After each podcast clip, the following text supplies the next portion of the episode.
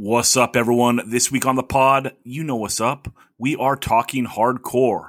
Please support the podcast by subscribing to it wherever you listen to it. Also, if you listen on Apple Podcasts, please take the time to like it, rate it, and review it. I do not know why it matters, but it does. So it matters to me also. Thank you for the people that have done that previously. Also, you can go to the website 185milessouth.com. There is a playlist for every episode, so check that out. You can listen to the music that we talk about.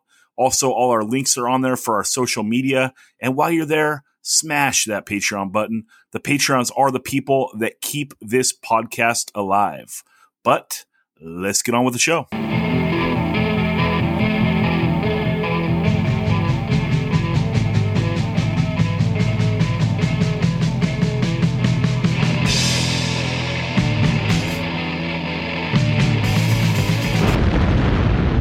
One hundred and eighty-five miles south, a hardcore punk rock podcast.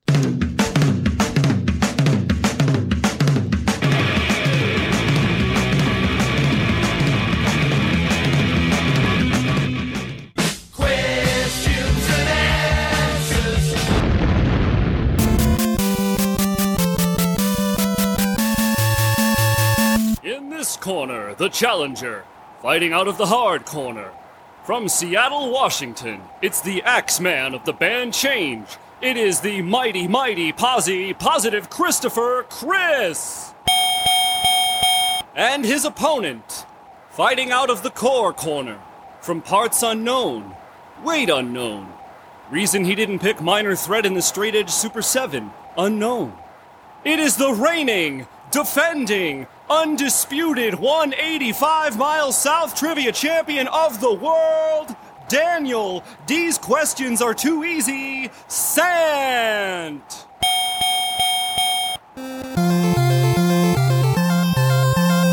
All right, it is the first rematch. What's up? We're going to send the first question to Posy Chris. Posy Chris, true or false? On the cover of the minor threat filler 7 inch, the dude depicted on the front cover is wearing Converse.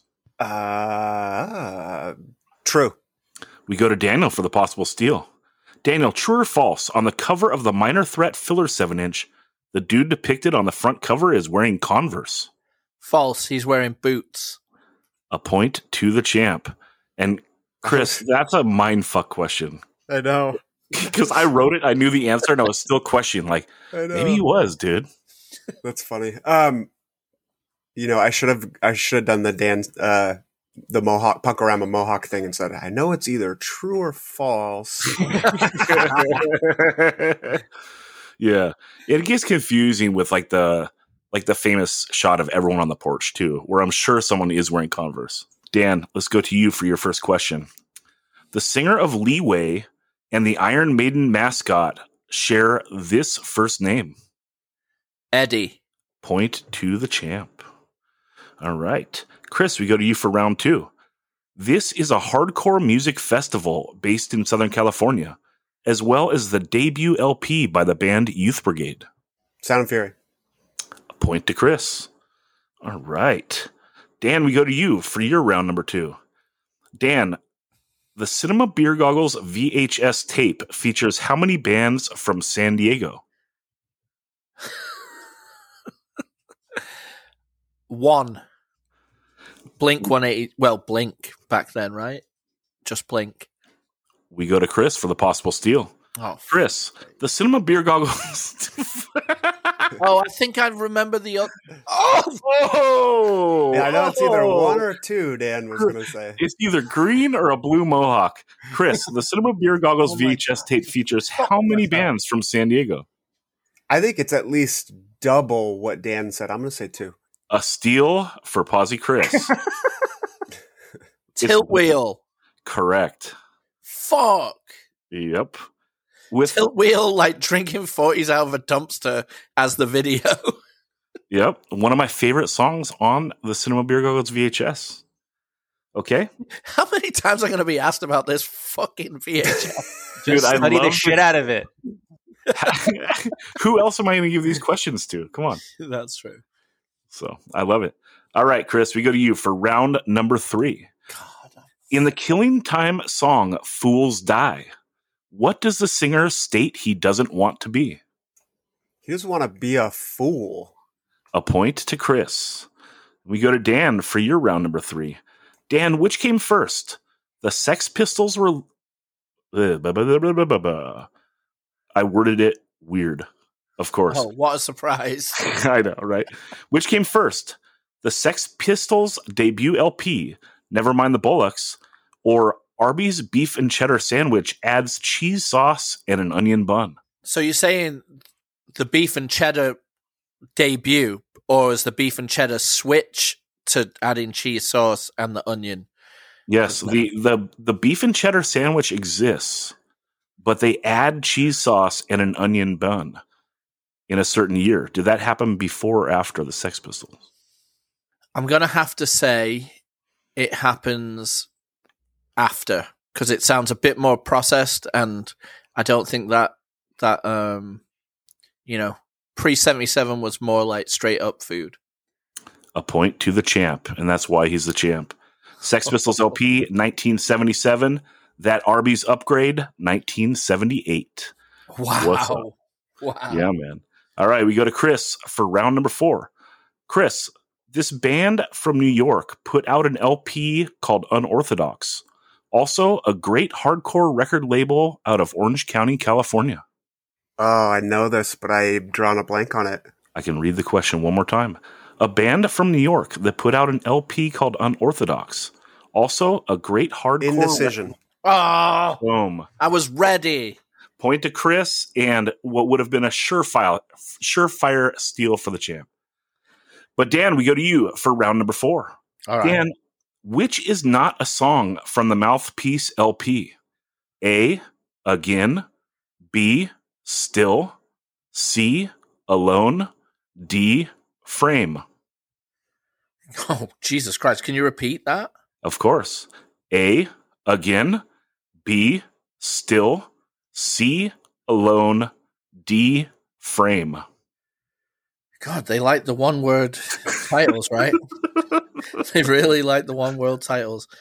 Um, give it to me one more time because I, I know again is one of them, and I know still is one of them. What were the other two? C. Alone. D. Frame. Um, Alone is the one that's not on the LP He's the champ for a reason, fellas. Holy shit. Point to Dan. because I, I I know the the song title Frame too. It's so mouthpiece. and and and I just realized this now before someone gives us a hard time when they listen to this episode. Frame is actually on the first mouthpiece seven inch, so we would have accepted that as an answer too. And and we we we missed it when we when I was fact checking this question earlier today. That's Oh, not on shit. LP? That's on the first seven inch, but it's on the CD version has all of it. It's on Can We. Win? Hey, A Discogs fail and a Zach fail. What's up? All right, let's go to Chris for round number five. Chris, this DYS song is also something your dentist might say. I don't know. no, pass. All right. we go to Dan for the possible steal. okay. Unless it's unless you've got some weird logic, it's got to be the opening track. Open up. A point to the champ. Epic steal. Good job, Dan. All right. We go to you for your round number five. Dan, in what year did Cock Sparrer famously run riot? A. 1982. B. 1983. C. 1984. Or D. 1985. Well, George Orwell was a massive Cock Sparrer fan, and it's running riot in '84. A point to the champ. How about that? All right. We go to round six, the final round of basic questions. Chris, this Orange County straight edge band shares the name of the organization known for the famous motto, just say no. Uh, Dare? Point to Chris. All Great right. LP. Great LP. Great, great LP. Everyone buy that thing. What's up? Okay, Dan, round number six. Dan, this re-release, uh, blah, blah, blah, blah, blah. the re-release of this NorCal band's seven inch was Teamwork Records number one. This really teamwork. number one. NorCal. Um, you've stumped me. Teamwork number one. I would not have done this it. question if it wasn't if it wasn't brought up on the pod before. I'm surprised you are even giving teamwork some uh, credit here. Hey, Chris Kelly's my boy, man. really nice guy. really, really cool dude. Oh, um, Unit Pride. We go to Chris for the possible steal. Oh shit. Chris, the re-release of this NorCal band 7-inch was Teamwork Records number one. I have no idea. It was Breakaway. Oh, San Yeah, you Ramon knew. Mosh Crew. You knew it because Jeremy Lux chose it. So yeah, there's that. Okay, and Ben, let's go to you for a subtotal. All right. Uh, the champ has six points, and our uh, visiting opponent, Chris, has five. So it's a really close game. It's anybody's game. All right, and we're going into round seven. You know what's up. What? What? Okay. All right, Chris. Chris. Chris, how many points would you like to wager on being able to guess this Rick to Life lyric that I'm gonna play for you? You're down by one. You have five points against Dan's six. You know what? YOLO. I don't. I'm I'm going all in. I know Woo. I'm not gonna be able. I know I'm not gonna be able to get it, but like, let's be real. Hey, Someone's gonna walk away the champion, whether I win or lose. well, and you're pausing Chris, and I appreciate you believing in yourself, man. So that's what's what it's all about. I just want to All let right. it ride. Here we go. All right, let's do it. Play it. I can play it again for you. Here you go. All right, I'm almost there. Hit me one more time. All right, here we go.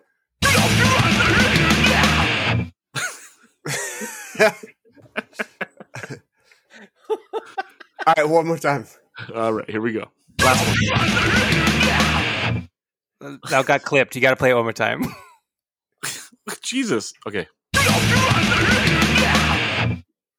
Jeez, I have no idea. Uh, I'm the one that believes in you. It's actually uh, build up those walls. We're here to smash them down. Oh, Now I'll play one last time. I, I thought he said "let me down" at the very end of it, so I'm proud that I at least heard "down." Dan's got that warm up. All right. Once again, build up those walls. We're here to smash them down. Sing along, everyone. All right. Uh, he doesn't even say all of those words. I don't hear the Um, weird. I don't hear the smash them, smash them part. Yeah, neither do I. I do. Really? You guys, you Chris guys just taking don't. his- What? You guys Chris just aren't taking wise to his- the game. yeah. What? Chris is taking his L like a stand up fellow. All right, Dan, let's go to you. How many uh, points do you want to wager? I'm gonna wager one. Okay, and here we go. Coward. One more time, please. You got it.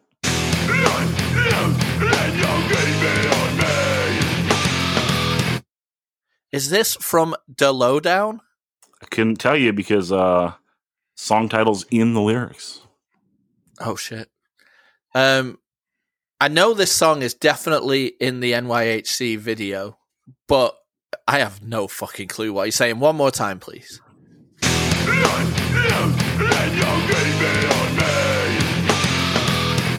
One more time, please.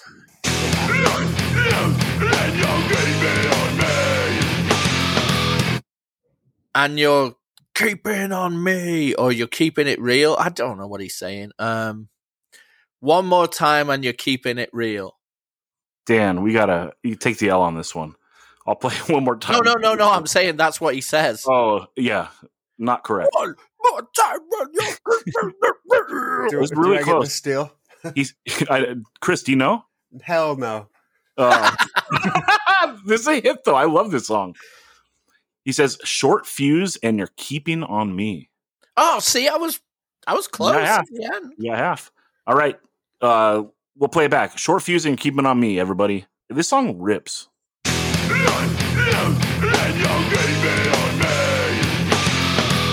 Yeah. All right, Ben. Let's go to you for the totals. And Before I- you're keeping on me. What does that mean? Uh, well, you're you're. I I can't tell you the other one because it might be for next episode. Okay.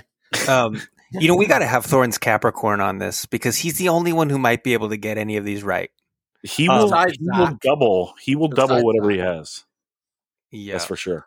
Um, so we have Chris uh, wagering all five points and losing all five points, and he's coming out with donuts. And then we have the reigning champion who wagered one point out of his six, lost it, and he's down to five.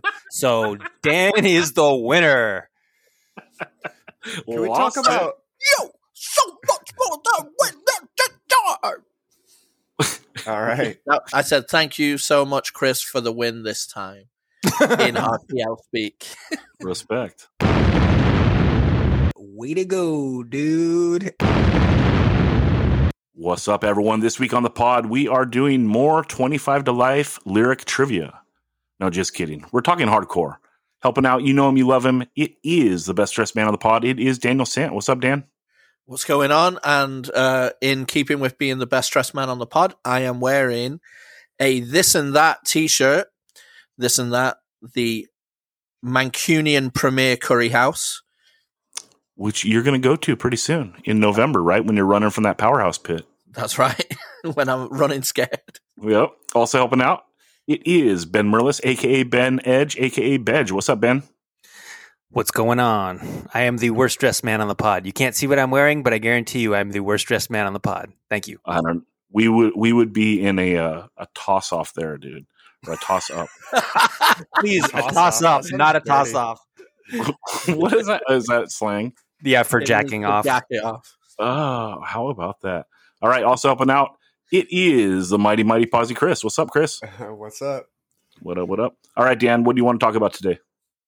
Well, I thought, you know, what might be an interesting topic is to talk about something that you've been rocking lately, like been listening to quite a bit. Uh, that is not really at the forefront of many hardcore discussions or conversations as of this time today in the world, you know? So maybe it's a slept on band, maybe it's something from the past that you you're really liking again or can't stop listening to again. Something along those lines. So uh let's do it. You know, let's let's talk about some bands that that we feel deserve a little bit of uh, coverage and why we've why we're so uh enveloped in their sound lately. All right. Well, I'll kick it off because Chris actually turned me on to this band. I believe at the end of 2020, although their last EP came out at the beginning of 2020, and it totally missed me. But ever since he turned me on to it, I can't stop listening to it. Uh, it's the band End It, and I'm mostly talking about their latest release, which is the four songs they put out then, beginning of January. This thing is out of this world. Um, first off, like the first three tracks are like a minute and a half or less. In fact, the first two are under a minute, and they tuck so much into these songs. Like there's like so much creativity, so much creativity. They hit like all these different tempos, but they sound like nothing else. The only thing I think that they sometimes sound like is on the, I believe it's the second song, the HTF song. Like they settle in, and it's kind of like the fast parts remind me a little bit of Burn. And part of I think the reason for that is the drummer goes with like a slower fast beat. But it's weird because he's really good at playing and it actually makes the like the music seem wilder. Like you would almost think that when the drums are faster, music sounds wilder. But this like I don't know, it just settles into like this pulse and it allows like the singer like a nicer like palette to get down on and the singer's got so much skill and so much like personality that comes across. This is insane. And now, you know, it's been, you know, a year and a half or more since like they put out these four songs. It's like the number one band that I'm excited about, like their next release. Um, and yeah, I can't wait. I I gotta thank Chris a million times for turning me on to this. Chris, what do you think about it? Yeah, you know, this is one too that I that I missed, which is funny because uh, I believe like a friend of mine did their artwork, and I remember seeing the artwork like earlier that year when it came out, but that you know I didn't check out the band at that time, unfortunately. Um, and then Art you know- is so sick too, Chris. yeah, it's tight. Um, but at the end of the year, you know, when everyone's doing their, you know, their favorite releases of the year, uh, I saw this on a couple people's, and I was like, you know what? I don't think I've actually heard that, and I checked it out, and I was like, whoa, this is super cool. Um, I totally agree with everything um, Zach said. Like, it's it's super fast but hard, and I think the thing that really makes it stand out is the the singer's like the personality that just kind of drips from the vocals. It's super cool. Like uh, I don't know. It's hard to explain like what he kind of his vibe but is, but it's awesome. Yeah, it's just personality that comes through the song, right? Like there's a charisma, you know, which is like a rarity. You can't explain like an it factor, right? Like why do certain like pro wrestlers get like famous, right? It's because they have some sort of weird it factor that makes them like they stand out, you know? Like Mhm. yeah, I why think, is it why is it Rowdy Roddy Piper and not Greg the Hammer Valentine? Well, personality, you know. Yeah, yeah. I, I- I think uh, when I listen to it, it doesn't sound like this band really, but it reminded me a little bit of Powerhouse. I think probably because of the the drums and how like furious they are. Um, but yeah, I don't know. It's just really cool. Re- great hardcore, fast, hard, biting. Just the way it should be, you know. Yeah, and if you're getting those powerhouse vibes, then there's no doubt that I'm going to love it. You know, so that's wild. Dan, did you get a chance to listen to this? Yeah, yeah, I love it. I I love the song "Lifer," where and you- and this is going off of the charisma, uniqueness, nerve, and talent of the singer, where he does the almost like Beach Boys ba ba ba ba ba, and then it go drops right in. It's so sick. He's doing a mouth drum beat, no? Yeah, but the way he's doing the ba ba, it almost sounds like Barbara Ann. Like I know he does it better because we do do that, do that, do that, do that, but like we're all monotone and shit, and this guy's got way more skill. So it's like, fuck, he actually did like a mouth instrument. God damn it! Yeah, but he's doing it like ba ba ba, like the snares being hit. I don't know. It's really cool. Right? He actually Um, like put into in innotation, intonation. yeah, But almost intonation of the drums. yeah, but almost making it sound like it's oldies style backup vocals. You know. Yeah, Anyway, it's that's really cool. Uh, The band's really great. Um, it's a it's a good one to recommend to everyone to check out, especially you know, almost eighteen months have passed since it came out, so it's a good time to pull a U turn and go check it out. yeah. Shout Never out- too late. Shout out to Worthy who did that, did the art. Now lives down in San Diego. Awesome. Yeah, what's Yeah, up, I- dude? Let's hang out. I caught this Um, right. I caught this right after it came out because the singer co-hosts a podcast with another guy called Up the Blunks, where it's all about black hardcore kids, black punk rockers, and um, the his name's Ak- Akil, and the other the co-host name is Kevin. And the funny story is, so Akil is from Baltimore, which is where End It is from. They're a Baltimore band, and Kevin first see, lays eyes upon this guy when he walks in and watches End It play, and Akil is saying all this funny stuff in between the songs, and Kevin's actually a stand-up comedian, and he's like, "This guy's funnier than me," or "He, this is the funniest guy I've I've seen ever on stage. I have to meet him," and then they end up doing a podcast together. So that's pretty cool. I'm going to check out that pod. And for for the other reason that the singer of this band rules, I mean the band rules. I don't want to just single him out as being awesome, but in their picture on Spotify, he's wearing an Alone in a Crowd hoodie. So I noticed that. Yeah, Uh, Um, touching Dan right in the feels. And yeah, the Up the Blunks podcast is great. Everyone should check it out. I listened to the episode with the singer of Zulu that came out maybe a few weeks ago, and it was great. And whoever edits that pod does a great job of like splicing in things. So much respect from one podcaster to another. And Yeah. Ben, go ahead. And and uh, and the other thing you mentioned, burn. Like you hear it in the drums. I hear it in the vocals too. I think there's a little bit of chaka in the um in the vocals, not entirely, but like when he's when he's going full on, I don't hear it. But when it when he's when he's holding back a little bit, I hear I hear it. Yeah, a little less snarl though. Like he doesn't do the like it's not a snarl, you know. But like maybe the the way he dances on like the palette is is similar in a way because it is like kind of close to the same fast beat, you know. But anyway, all right, Ben, let's go to you for your pick. Um, I'm picking a band called Jade Dust, who are a fairly new band. I think they've only been around for about a year.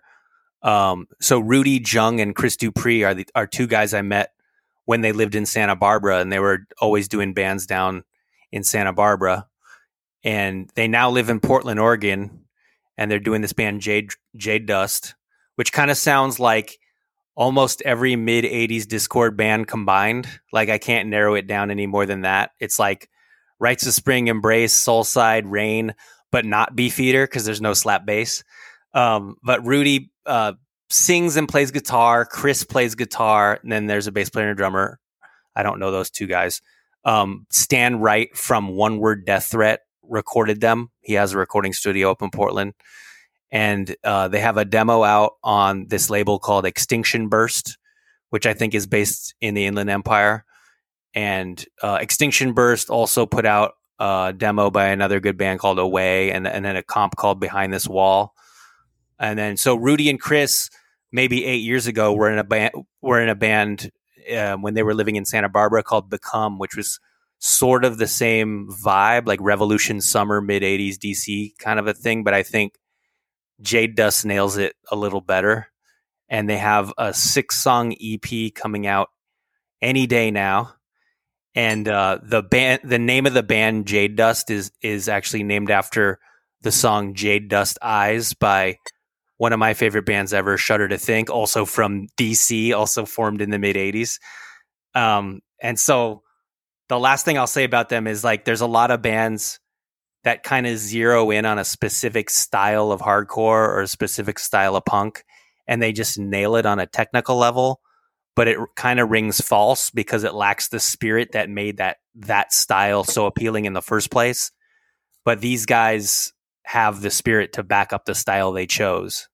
So it it totally has the sort of the uh the vibe of all the bands that they're emulating not just you know the chord progressions or the rhythm or whatever it's the the spirit behind it is there Yeah, and I think that if they've been like hammering out this style for that many years, Ben, like you gotta like recognize part of the reason why it's so good is because like it's really like in their hearts, right?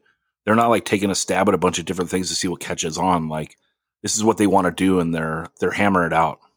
yeah that's a good point like they they're not well i have this thing uh, like i call it punk for a year like let's do this. Let's try this on. Like let's try let's try this style of music on like the like you would try on a shirt. And yeah since they've been doing you know the bat band Bec- become which was like probably mid 2000s that's like seven years ago already eight years ago maybe. And so yeah it's like they're committed to this style of music. This is this is their shit you know good point Chris, you were able to check out that single they put out a few weeks ago. Yeah, it's cool. Uh, the demo's cool too. Uh, Ev, uh, my friend Evan from uh, from Cold Sweat, played bass in Cold Sweat, uh, turned me on to this band actually, and uh, yeah, it's really cool. And then immediately, almost immediately after he turned me on to it, uh, Aram really likes it a lot too, and uh, so we were talking about them, and uh, we're actually playing with them coming up pretty quick in December. So I'm really hyped to see them. But, Yeah, it's and then really I just I want to clarify that the Extinction Burst label, uh, it looks like it's out of Victorville, so it goes back to the old Jill Revis controversy. What's Inland Empire? What's uh, High Desert? What's what? But uh, I think Victorville is High Desert.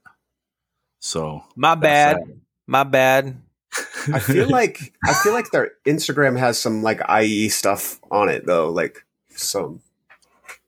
So maybe they consider themselves IE. the, the controversy lives. Dan, did you get a chance to check this?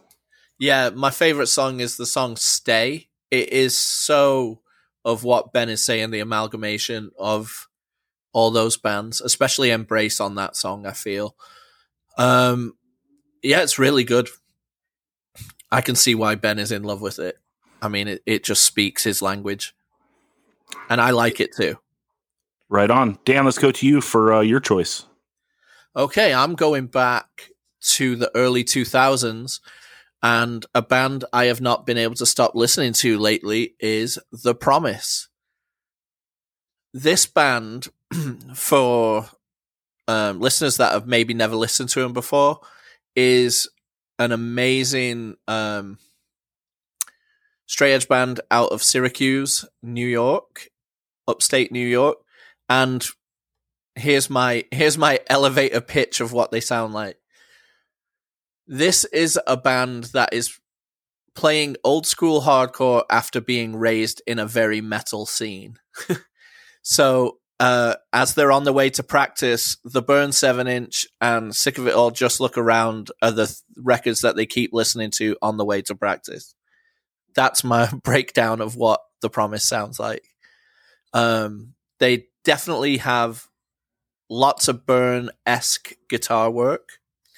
Um, but they also, they're just fucking brutal at the same time while being straight ahead, hardcore, and fast.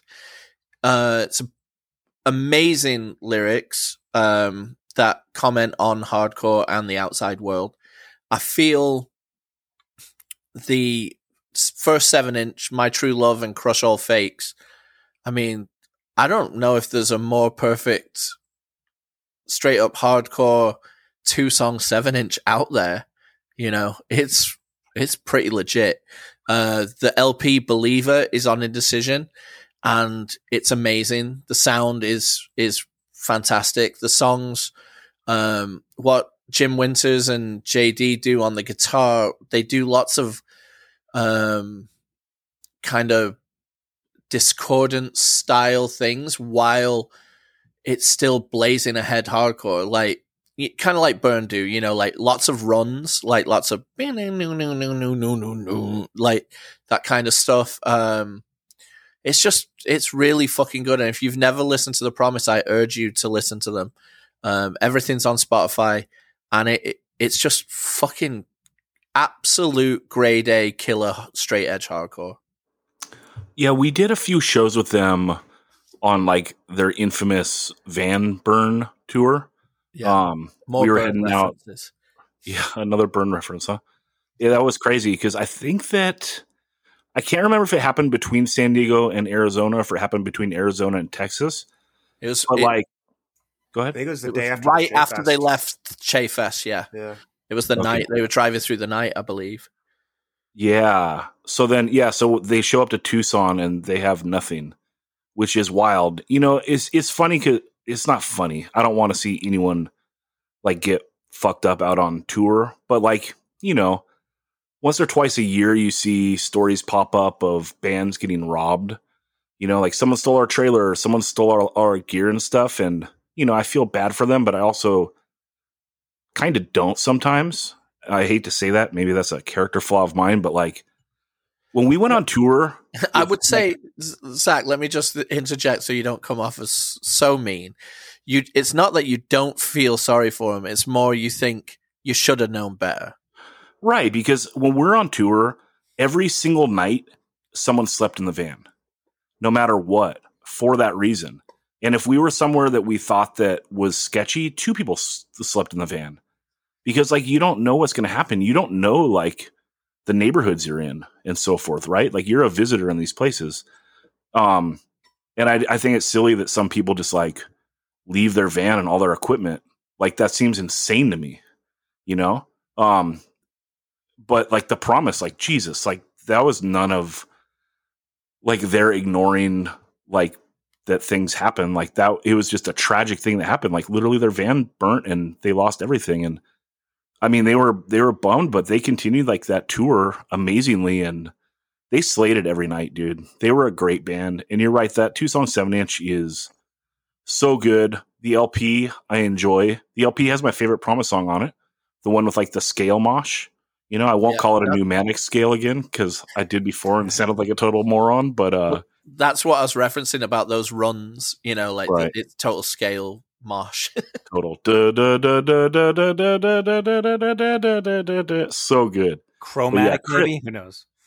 Nah, because see, after I blew it on the pod and called it a couple different wrong type of scales, they're doing a real scale, like just a basic scale. Because a chromatic scale is when you do every single note in order. Right. So you would do like A, A sharp, B flat, B, you know, like that.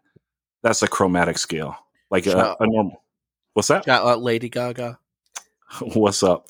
All right, Chris, you love this band as well, don't you? Yeah, uh, love this band. Uh, just a total powerhouse. Played a ton of shows with them. Probably seen them. I don't know. We did a full like six week Euro tour with them. So I mean, six weeks every night, and then you know played a handful in the U.S. and they were always awesome. Uh, Jim Winters, Jim Winters has this kick that he does, and it's just like, it's just like his leg just shoots out it almost looks like a jackknife where the knife is just popping out. And uh, one show in London, I was running across the stage to stage dive, and he did that kick and basically just kicked me off the stage. It was had to be hilarious looking, but That's great. But yeah, this So band good. was sick. Like the complete package, great live, great recorded, awesome lyrics, um, just quality hardcore lovers and cool people. Yeah, and I love the artwork on the LP. Yeah, so good. No, total package, total package band. And the artwork on that seven inch was awesome too. True, that is true. Chris, let's go to you for your choice. All right. Uh so I'm gonna take a band from Vancouver, BC called Rest Easy. Uh, they had an EP that came out earlier this year called Sick Day, and uh, this is yeah, this is one that just flew under my radar for some reason, despite like having friends in the band. Um, you know, it's funny. So Change is doing a weekend, like a Northwest weekend, coming up with FOM and, and Punitive Damage, and uh, Mike, our guitar player, is, is booking the Vancouver show, and he's like, "Oh, should I put Rest Easy?" He's like, "I should put Rest Easy on the show. It'll be their first show." I'm like, "Who's Rest Easy?" He's like, "Oh, it's Kenneth it, Kenny Kenny Lush is uh, he used to play guitar in uh, in Punitive Damage and Daggermouth and some others, and uh, so yeah, it's his new band, and I checked it out, and also the drummer Jimmy's a friend of mine, so it just I don't know, it was like what and and it was so like I knew they were in a band, but I didn't know they had music out, and and I didn't know it was this awesome. So like when I put it in, it just like totally floored me. Um, you know, musically, I'll say this: like no disrespect to Shook Ones or The Distance or any other great bands that have done this style, but in my opinion, this is the best Dan Yemin worship band like ever, like since you know the originals. Um, but they also add elements of, you know, maybe like touches of of the loved ones, maybe some small brown bike in there. Um, definitely some Kid Dynamite because it's, uh, you know, some of it's a lot a lot more hardcore than than like a lifetime e pop punk. Um, the recording's great. The songs are well written you know they float between fast hardcore and catchy like east coast pop punk instruments are all fantastic and well done but i think what really puts us over the top is the vocals um, because th- he has such a cool voice and you know it's definitely in that that style of you know the Yemin bands. Um, but i don't know they're they're totally shredded at times like kind of like T- kid dynamite uh, but also still tunable also like kid dynamite. Uh yeah, I think you know as far as my, my standout tracks on this, I think in, initially the the first track "Get Busy Dying" was my favorite. You know, it's definitely the most like hardcore of, of the songs, whereas some of the others trend a little bit more of that East Coast pop punk. Um, but as I've listened to it more and more, those other tracks have caught up to it, and and some of them even passed it. I think "Bad Idea" is is a song that will get stuck in my head at the at the drop of a dime. Um, so yeah, this is a band that just kind of like flew under my radar for you know six seven months or so, and then like the last month, I've just been listening to it nonstop, probably more than any other band right now. Um, so yeah, I'm super hyped on it. They're currently recording at LP, and uh, you know we're gonna play with them in December on that little Northwest run. So I'm super hyped to see them too. Yeah, I love this. Um, I want to circle back to previous sleeping in vans because you reminded me because they're from Vancouver. And actually, the one night that someone tried to break into our van was in Vancouver in front of wherever Aram was living at the time. I think it would have been in 02 or 03. And yeah, some foo like slid one of the like the windows on our van and was like reaching in to try to get in the van. But we used to bring those grocery dividers, like those rubber ones you used Uh-huh. to get from like the supermarkets, and Ryan just beat the shit out of the dude's arm. you know, so like that's why you have someone sleep in the van. Now, in regards to this band, dude, doing melodic hardcore in 2021 is so wild because it's so easy for that marshmallow to fall off the stick and like straight into the fire. But these guys are so good. This guy's voice is amazing. You know, like it's legit good, good, good. And I'm I'm glad he's singing in a band and the music is like the proper vehicle for it. He knows when to hang back, he knows when to go for it. He he pushes it also. You know, like is he doesn't always just stay in that safe, quiet, like snotty zone. Like Mhm. he can belt it. And like those are the best singers right? Like uh greg graffin right? Bad religion. Like the dude in his prime is an amazing singer because not only is he hitting all these notes but he's actually belting it. Like you can feel it that it's coming from the gut you know? And yeah this ep is great. Um we were going to do it for a previous episode like i think in a side a side b and i listened to it a bunch back then and i loved listening to it like i legitimately listened to it probably five times in a row which is like high praise. You know, Dan, were you able to listen to this at all?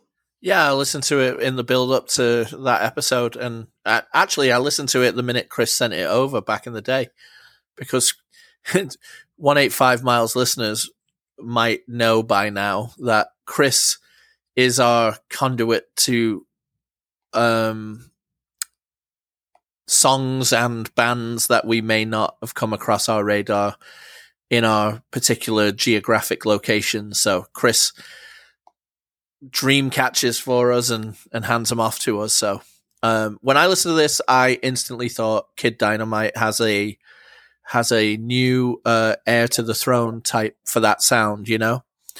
Um, and nothing's really changed. I feel the same way. Like the catchiness that's in Kid Dynamite is heard in this band. Um, it, is interesting what Chris says, like small brown bike or like perhaps even um, you know silver scooter or things like that that might just give that touch of what the emo sound outside of the pop punk sound is there you know just slight moments of that but it is very catchy all the way through and it's definitely worth a listen and and buy the record and support the band and go see them and etc Ben, were you able to get a chance to listen to any of this? Yeah, I, I listened to it uh, the day uh, Chris sent it to us as well, and uh, I did like it. And I, I think what Chris said is right about you know every once in a while you'll get these kind of lifetime Kid Dynamite, Dan Yemin worship bands popping up. Uh, there's one in Germany called Duchamp. There's another one called Latest God. Like, um, I think this is the best out of out of them. Discogs says that th- this has members of uh, Shook Ones. Is that true? Yeah, I think Jimmy played drums for him for for a little bit. I don't know if he recorded on anything or not, but Okay, because Shook Ones to me sounded too much like Kid Dynamite. Like it was like the same. It almost the guy's voice sounded like this. It sounded like the same singer. This is clearly not the same singer, but musically very similar. And and so you know, if you're going for a sound and you end up nailing it, like if you end up, this is like the one thing you don't want to hit the bullseye. Like you hit if you hit the bullseye and you sound exactly like the band you're trying to sound like, it's like, ooh not that good, but this is good because it it it has its own flavor to to the formula. Um, and it also Discog says they're on Mutant League Records, and then when you click on Mutant League Records, it says that it's owned by uh Vic. It, the parent label is Victory Records. Is that possible? I know I'm like fat, trying to fact check Discogs, but I'm just curious about this band.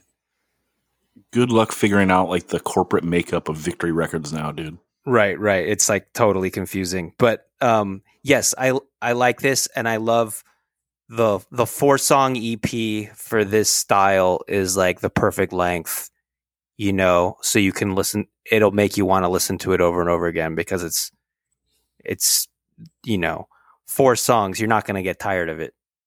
It really is. Like it's not enough. You know, like the LP for this band is going to be a big proving ground because that EP is like a nice dose where I feel like it's not long enough, which is kind of like how you want things to be in hardcore and punk when people put out the first release. Like you don't want it to be too much. You want to be like, oh, I can't wait for the next thing to come, you know. But that LP, like the LP for a band in this style, is an amazing proving ground. We'll see. Sure. I'm, I'm hoping For the best for it. for sure it's a difficult thing in this you know sound like you've got to really have some nice variety to make it fully interesting i believe um yeah it i can't wait to hear what's next from him though Right on. Okay, let's wrap that. also can i ahead. yeah i would challenge the listeners like whenever we post about this part of the pod give us what what bands you think we should check out that are potentially slept on or or not as discussed as much as you think they should be because yeah we'd love to hear that. great suggestions you know Southpaw Instagrammer on uh, Instagram. that's right Yep, that's what's up. All right, and everyone, remember there is a playlist for every episode. 185 miles south. uh, blah, blah, blah, blah. 185 miles south.com. Click that playlist link and you can check all this stuff out. I do that hard work for you, dude. So it's because I love you. How do you do, fellow kids? What? How do you do, fellow kids? What? How do you do, fellow kids? All right, I wanted to talk about the compilation America's Hardcore 5.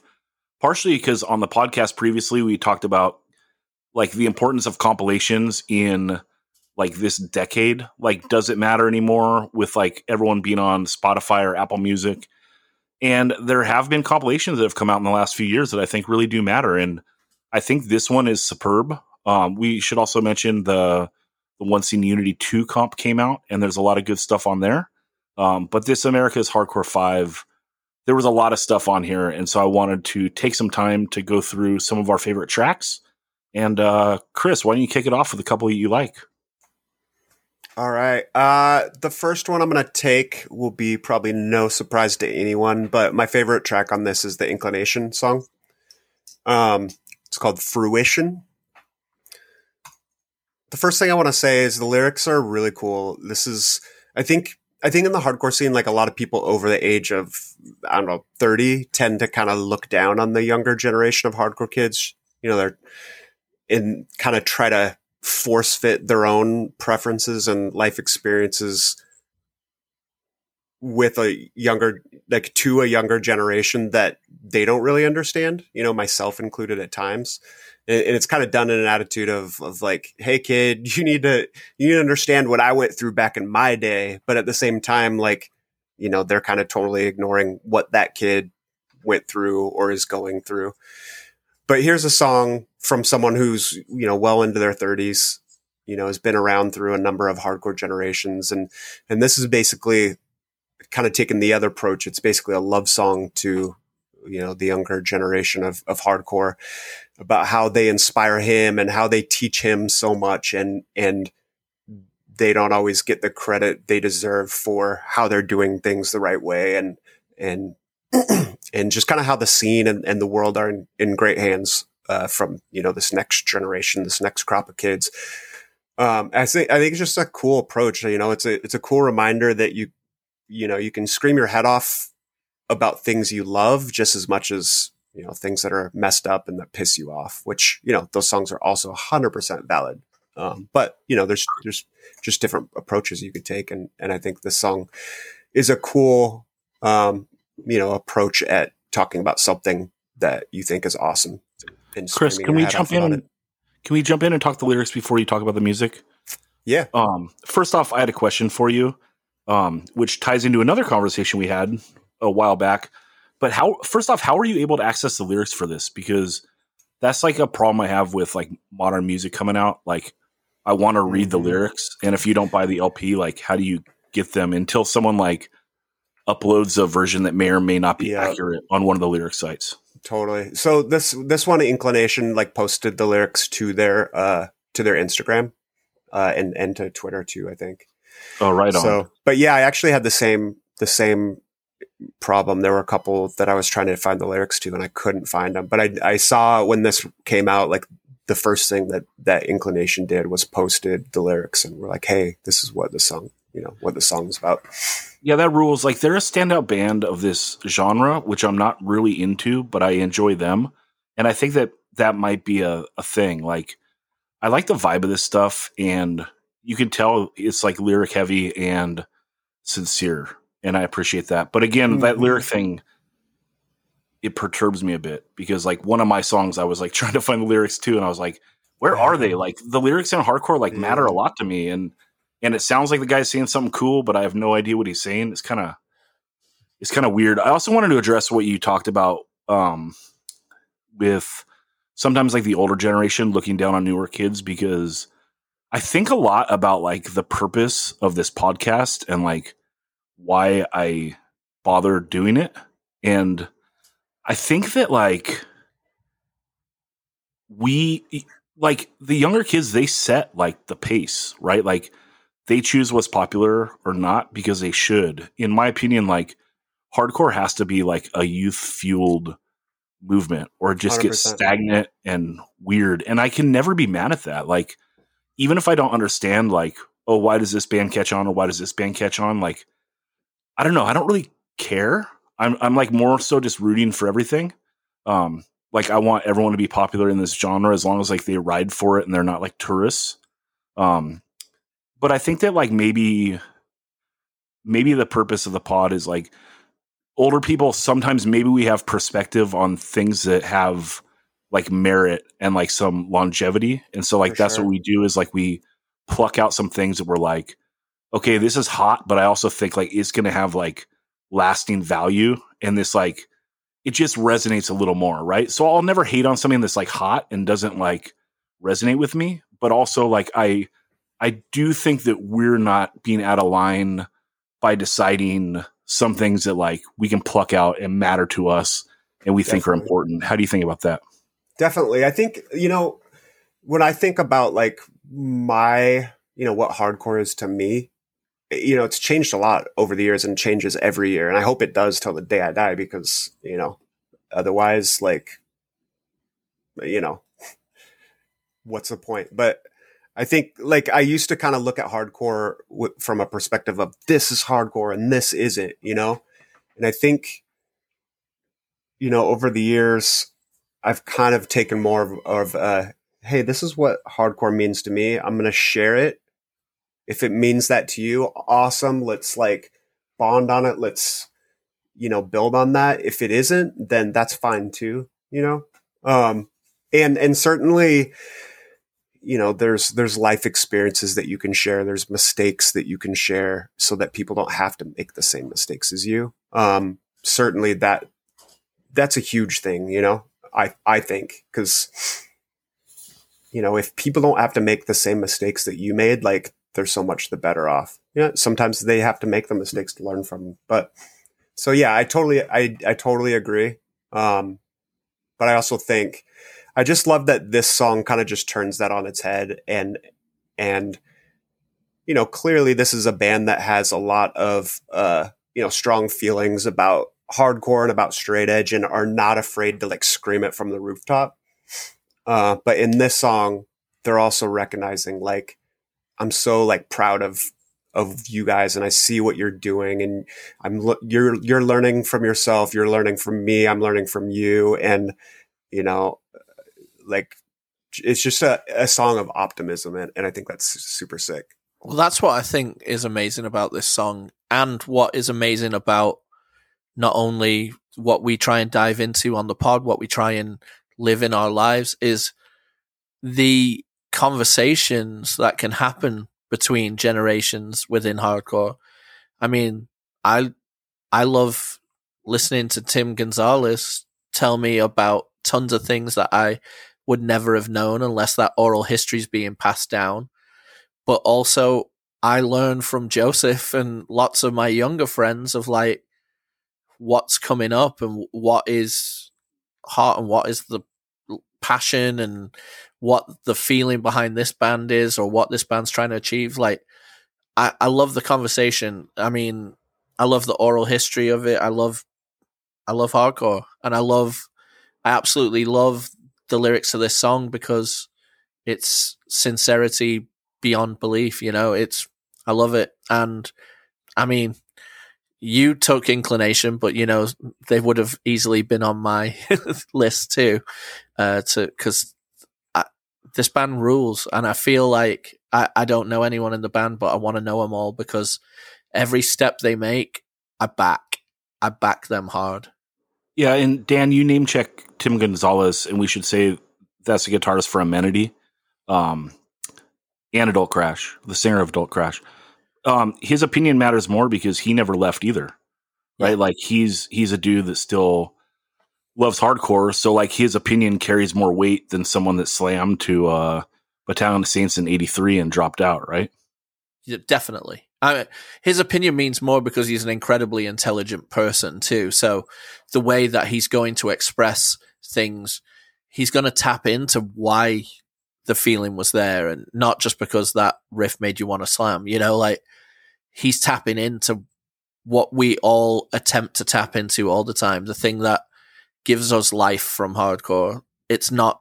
It's not just because the songs sound good. It is an entire state of being and I'm so happy to be associated with it. Right, and I'm glad that you bring up Joseph because the two bands that like do this '90s style that I like the most are Inclination and the Field of Flames. Um, I'm not a huge fan of the style, but like both bands, like they just keep my interest for some reason. Like I don't know, I listen to it, I'm like, this is the stuff that I didn't like, but for some reason, it's like holding my interest, and I'm like way into it. Yeah, I love it. I, I feel this song starts out with kind of like an adamantium style riff to start, but then it could easily be just a more aggressive ripping song off a ritual. you know, the song really has like a strong, like earlier unbroken vibe, but with like that riff at the beginning is is very adamantium to me. Yeah, it kind of encompasses like a whole decade, like maybe '92 to 2002. Yeah. you know like starting with uh like ritual and then going all the way through like adamantium and some of like the earlier throwdown and those type of bands Snapcase, someone Right. right down. Yeah. right Yeah, all that down's a good a good nod as well. agreed uh chris what's your other one Uh, should we do two at a time, or should we should we take turns? Okay dan let's go to you for one of them Okay, um one of the songs that I'd I'd love to highlight from this is uh Firewalker Forever.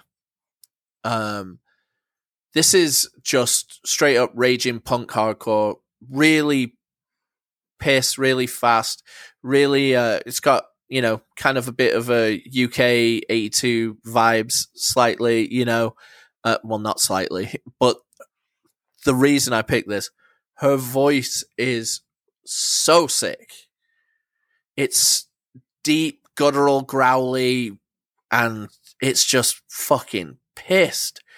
Um, I really, I, I've liked some of their stuff before, but this song is a, a new level for them for me. I really, really dig it. Um, it's it's just great fucking pissed off punk hardcore. I love it. yeah it, it's total like dipping its toes in uk 82 or even like maybe line step and like d beat a little bit Yeah, but they pull it together. It's so catchy on like the choruses when it changes tempos a little bit and gets like almost it's not melodic, but it's like subtly melodic. And then I don't know, it sounds really kind of like heartfelt and sincere for being so pissed. yeah, it's yeah, it's really good. It's really good. yeah. It has. It's almost like it's subconsciously melodic. Like it. It's not really audible, but it's there. Do you know what I mean? Yeah, it's it's like a, a strange vibe that comes through. It's like, I I mean, it sounds silly saying this for hardcore, right? But it's like there's like maybe a sincerity that's like coming through. Who knows? but Chris, were you able to get a chance to listen to this?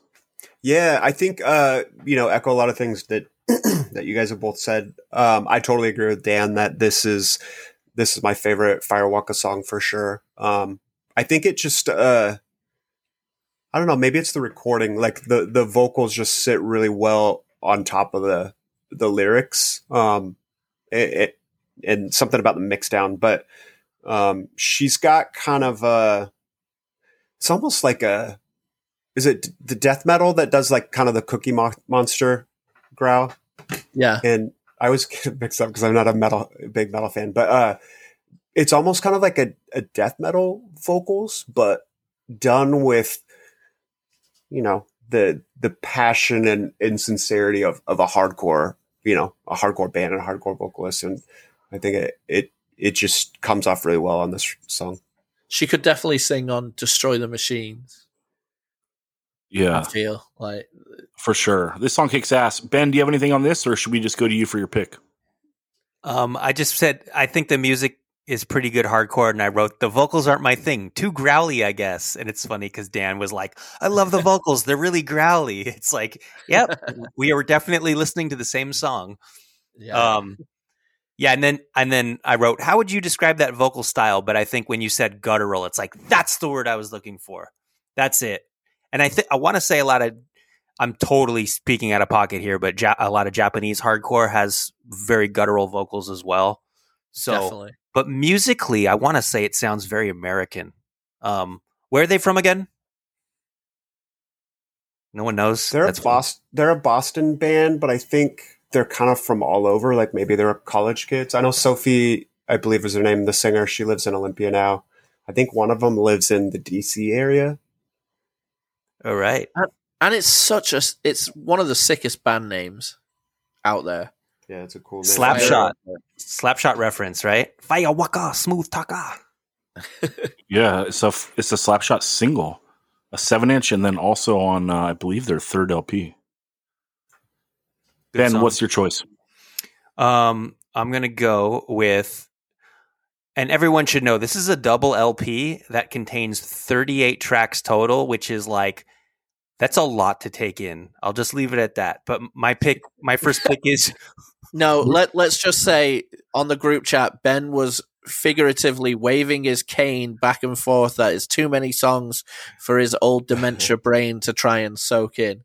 Yeah, I want to say something on that before you you jump in, Ben. Uh, I was listening to one of the episodes of the podcast Form of Passion. Everyone should check out that podcast. I'm a Patreon, and on one of their Patreon episodes, they talked about this comp, and there was some like pretty good conversation insight. Like one of the dudes brought up the fact that like doing a comp is such a risk because you're, you know, you can choose the bands and you can set like some parameters although it doesn't seem like this comp set like time parameters since they did the double lp route but like you really never know what you're going to get right like someone could turn in a dog a dog shit track or someone could turn in like the best song of their their career and when you think about like like an investment like doing a double lp comp and like not knowing if like all right i'm going to have 38 songs on it but i don't have any clue if I'm going to have zero great tracks or 38 great tracks. Like it's pretty wild to think about it like that. But uh, there's a lot of good stuff on here, and that's why we nar- we narrowed it down to to two songs a person. But Ben, go on. Yeah, my my first pick is Result of Choice. They have a song called Greenwashed, and um, I definitely heard Result of Choice maybe a year or two ago when they came out with some stuff. They have some demos and EPs out, um, but then I they, it kind of got lost in you know the ether, and and then this reminded me of them, and I went back and I listened I like this song, and then I went back and I listened to their other stuff, and I'm a fan. And if I see their record, I'm definitely buying it. Um, they have a good guitarist who seems to be getting better. So uh, there's some some uh, tasteful soloing happening here on this song, and the singer has ill style. Like I I uh, saw a photo of her wearing Brady Bunch striped bell bottoms and an upfront T-shirt at the same time at a show. I thought that was cool, and um, I like how she doesn't push her voice because you know she's got this upper register voice, kind of a high pitched voice, but she's just sort of like loudly announcing the lyrics and not screaming them. Because when upper register singers like really yell or scream, it's like a deal breaker for me if I just can't handle it. I like the singing or the this loud announcing style. Um, Yeah, it's For- like a low key shout. yeah, it's like it's like right, it's like shouting without getting grit in there. She Um, she reminds me of like this the style that style of singing it reminds me of instead. Yeah, or even though I'm not a huge fan, uh, there was a, a band from LA from the early to mid 80s called Sin 34, and Julie from Sin 34 ha- had kind of a similar kind of sh- just sort of like loud pronouncement of lyrics style. Um, so that's a really good song. I, I don't, I didn't, I uh, just going back to Dan's point. I'm sorry, going back to Zach's point. th- The lyrics, I have tried to Google um, what the song is about because it's called Greenwashed, which it might be about something very interesting. Um, this was the one that I actually tried to Google too and couldn't find it. yeah, so so uh, hopefully the double vinyl will have all the lyrics for all the bands, and that will Yeah. be an incentive to buy it. But I know why you chose this because she mentions Washington D.C. in the lyrics. Oh, does she? See, I didn't even get that out of it. Oh, really? Yeah. She she says Washington D.C. twice in the lyrics. So I'm like, oh, that's why Ben chose it. Yeah, Ah. Dan's an expert on uh, deciphering result of choice lyrics, but uh, not 25 to life. Yeah, who is? Yeah. Except They're- for Thorns. They're from they're from Florida, USA. So Yep. f- a Floridian hardcore band, which uh, there are there are many now. I don't think there were as many 20, 30 years ago as there are now, but I don't know. Yeah, their scene has been popping off the last few years. Uh, this band features members of Ecostrike, Method of Doubt, some other bands. Sick. They- They tuck in a lot of cool tricks here.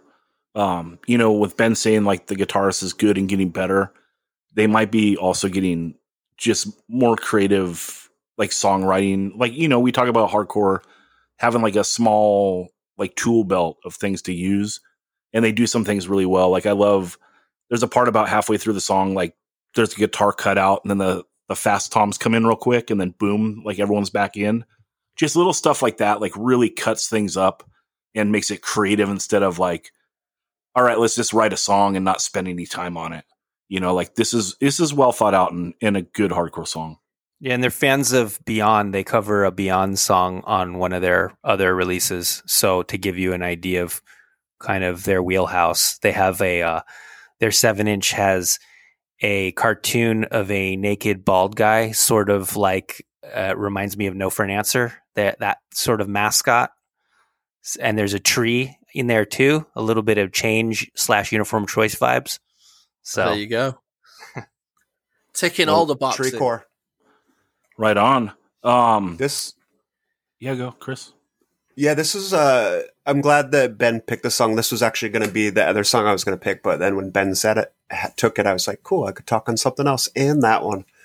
Um, this is one of my favorite songs on this as well. Um, the intro is super cool, like the lead on it, and it and it was. Rem- it reminded me of something, and I couldn't place it until about an hour ago. I finally figured out what it was, and it it reminds me of a less metalcore version of Shai Hulud's "This Wake I Myself Have Stirred," which, if you listen to the Revelation Records Super Seven, I took on a technicality because it was a, a reissue. Uh, but they they do like that kind of style of of lead, but they do it you know stripped of any kind of metalcore and just it gives it a really cool old, old school you know more traditional hardcore flavor. It's rad. Vocals upbeat, like I said, kind of have an instead vibe. Um, you know, she doesn't sound like the singer of Instead, but it's something about just like the way like she carries the um the enunciation A- and i think ben covered it covered it well. Um, you know what that that is, but I just love it. it it's it's it's very has a very upbeat feel, very like proactive. Right on. Well, I'm taking Sunami because I ain't no bitch. And uh, Sunami brings the heat. They go straight scissor beat on this and then chokes, more scissor beat, and then mosh, and they're out. The song's under a minute. Again, 38 Sunami, seconds. 38 seconds, dude. Limited output from this band, you know, like there's not that many Sunami songs, so there's like a lot of pressure on every song. They're a band that kind of blew up during COVID, and man, this song totally delivers. It sounds nothing like the, the other Sunami songs. It's just like a short blast, but they kind of like deliver everything you want from like a Sunami song in like a 38 second blast. I'm like, hell yeah, dude, keep it coming. They haven't whiffed yet, and uh, this is just a banger. Dan, what do you think of this? It's the Almighty. Um, yeah, it's Joseph sounds super sick on this. Um, as you're wrapping your head around how pissed and mean it is, it's over. Do you know what I mean? It's it, it's a really great song. Um, stands out on the comp too, like against a lot of um of an absolute variety of sounds. Sunami stands out. Like it is very brutal, you know. So, I, I mean, I love Sunami, you know that. So, I back it one trillion percent. Yeah. All right. Uh, who kicked it off? Dan, did you go first or Chris? You go first. Chris, Chris, let's go to you for your second one. Smacking you up. Yeah. No mercy I play. Is that is that the lyric? Yeah. All right. Uh, I'm gonna take a band from. I thought they were from New Jersey, but Discogs is telling me New York. I don't know who to believe, but I'm taking the answer. The song is called "Since Birth." Um, I'm sure some listeners of this podcast will know that there was a band from Seattle called The Answer in the mid, uh, you know, zero zeros, whatever it's called, early 2000s. Um, honestly, this band is not far from that band's sound. Um, you know, maybe the fact that they have they share the same name made me realize that, but I think the the Seattle band was inspired by a lot of early Youth Brigade or sorry, Youth Brigade, a lot of early uh, B9 bands as well as some Youth Crew stuff. Certainly, like Right Brigade was very big in their influence, and and I hear I hear a lot of that too from the Answer, um, New York slash Jersey Answer. Um, so I don't know if if they're pulling from the same influences or pulling from bands that those influence, but it's just it's a cool sound. They put out a demo 2019, thought it was awesome.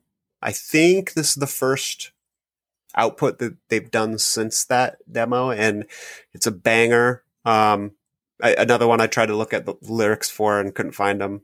Um, the formula is tried and tested: fast verse, mid tempo chorus, fast verse, mid tempo, and then the breakdown. Um, I think the thing that makes it uh, the kind of like pause you in your tracks moment is um, after the second chorus, it dr- it kind of drops out to a slow, spacey bridge with like this wanked out dive bomb, just like and it gets like spacey for a second, and then the breakdown is just like the super mean, like two step beat, uh, but not like a you know not like a happy two step beat, a like two step and smash someone next to you breakdown.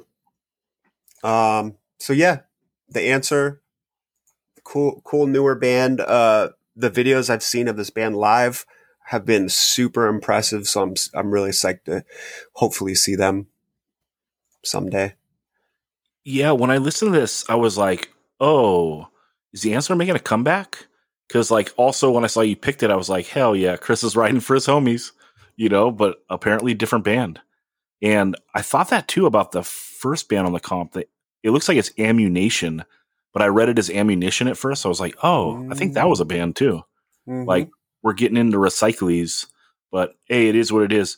The other thing I thought about this song, this is a good, straightforward hardcore song. Chris broke it down perfectly, but I had to think about Bedge at the end because it was like, okay, here's a good, fast, straight hardcore song, and it's 2021, so like there's still like that big mosh at the end, and like I just Uh-huh. pictured Ben being like, "God damn it," you know. But, That's uh, funny. I don't know. I, I just this almost made my list, um, my two song list. Um, yeah, it's just like basic fast hardcore with shouted vocals, gang backups, breakdowns, dive bombs, whammy bar abuse, distorted bass. It's like they're not reinventing the wheel, but I like the wheel they make. And and and I did, and it's funny. I did. I thought of you, and I heard that second. I'm like, they already did a fucking breakdown. They're doing another one, but it's even slower. Um, but it, it's fine. I will live. you might not Read live and if you enter the pit during that part, though. Dan, did you listen to this? Yeah, I love it.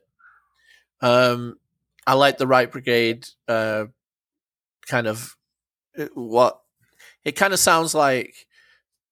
Line Is Drawn era Carry On meets Right Brigade, which I know Carry On on Roll with the Punches went on to sound something like that, Mhm. but this doesn't sound like Roll with the Punches Carry On. It sounds a lot more like Line Is Drawn, but a lot harder and Mhm. yeah, the distorted bass is really cool.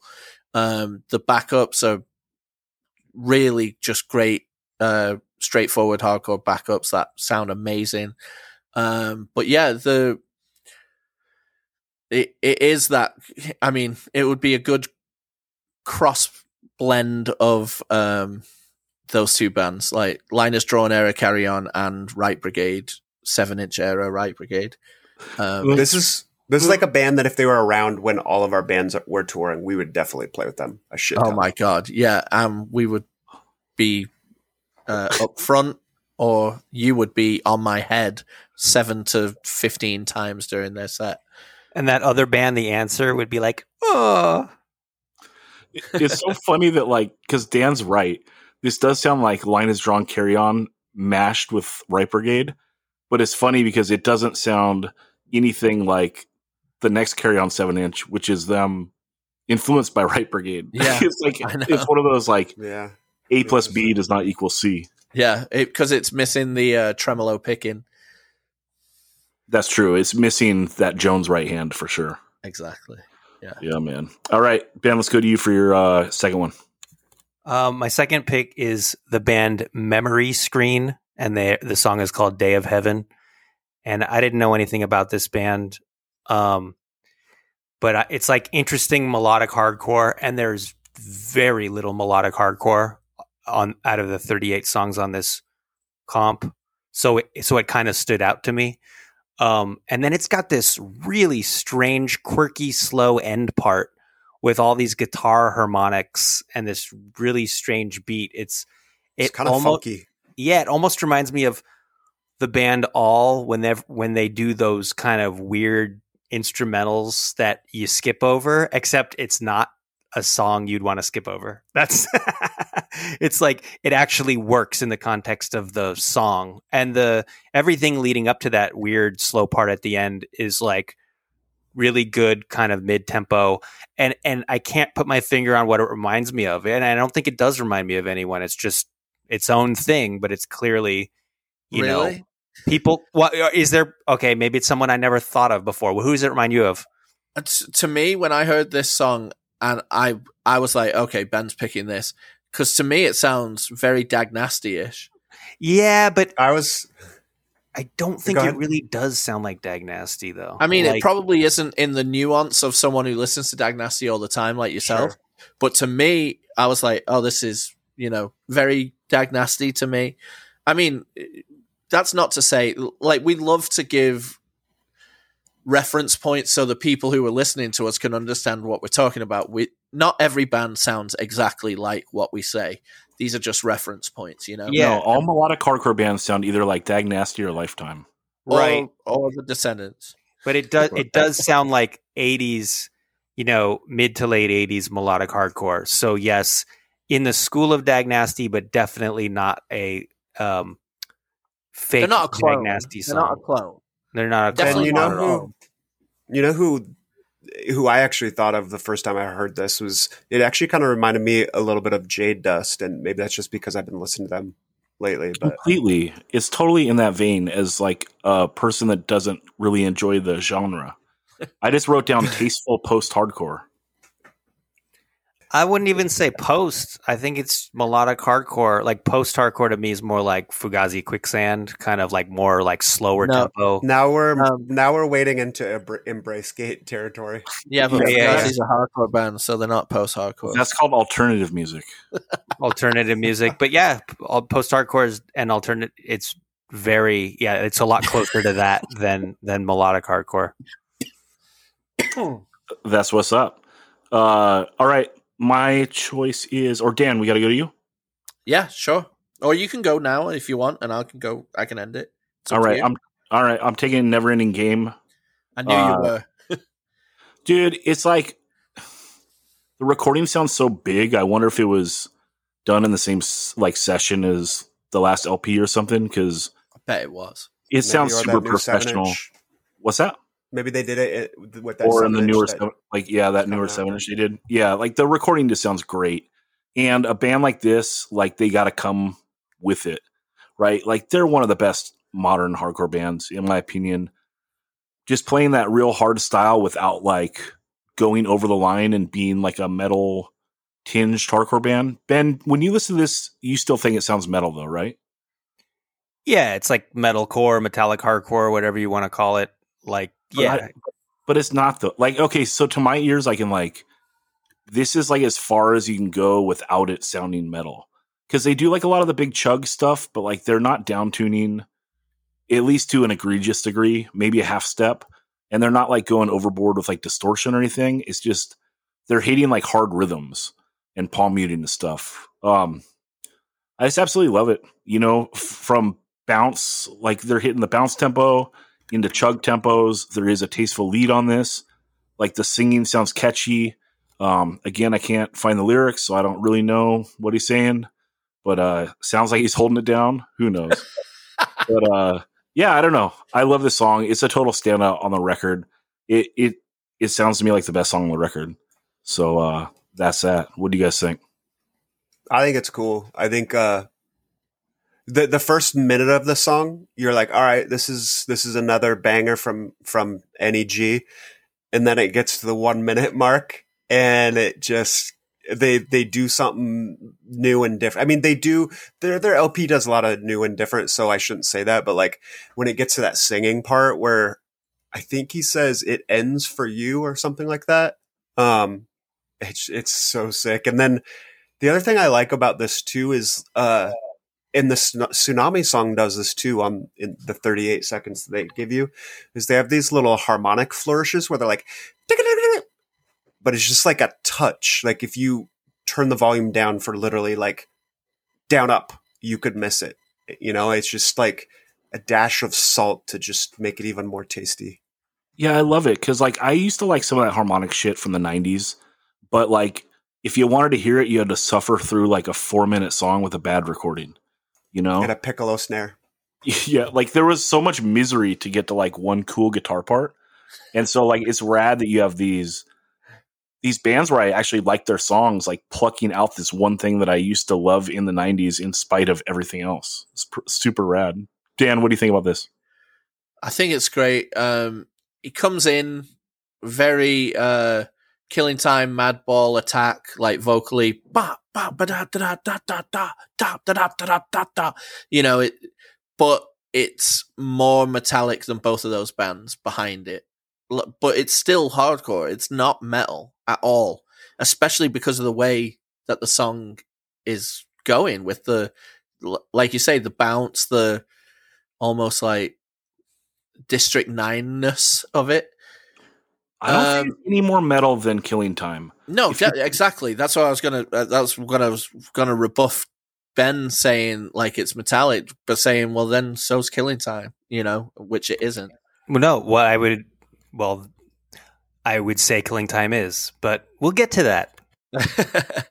so um the and then you know chris described where the song goes from here uh really well but i gotta say um it, it's a it's a really good song, and it it definitely stands out in the quality of the recording, and also this is a band that has garnered you know a ton of attention, um, over the pandemic, like people turning other people on to listen to them and all that.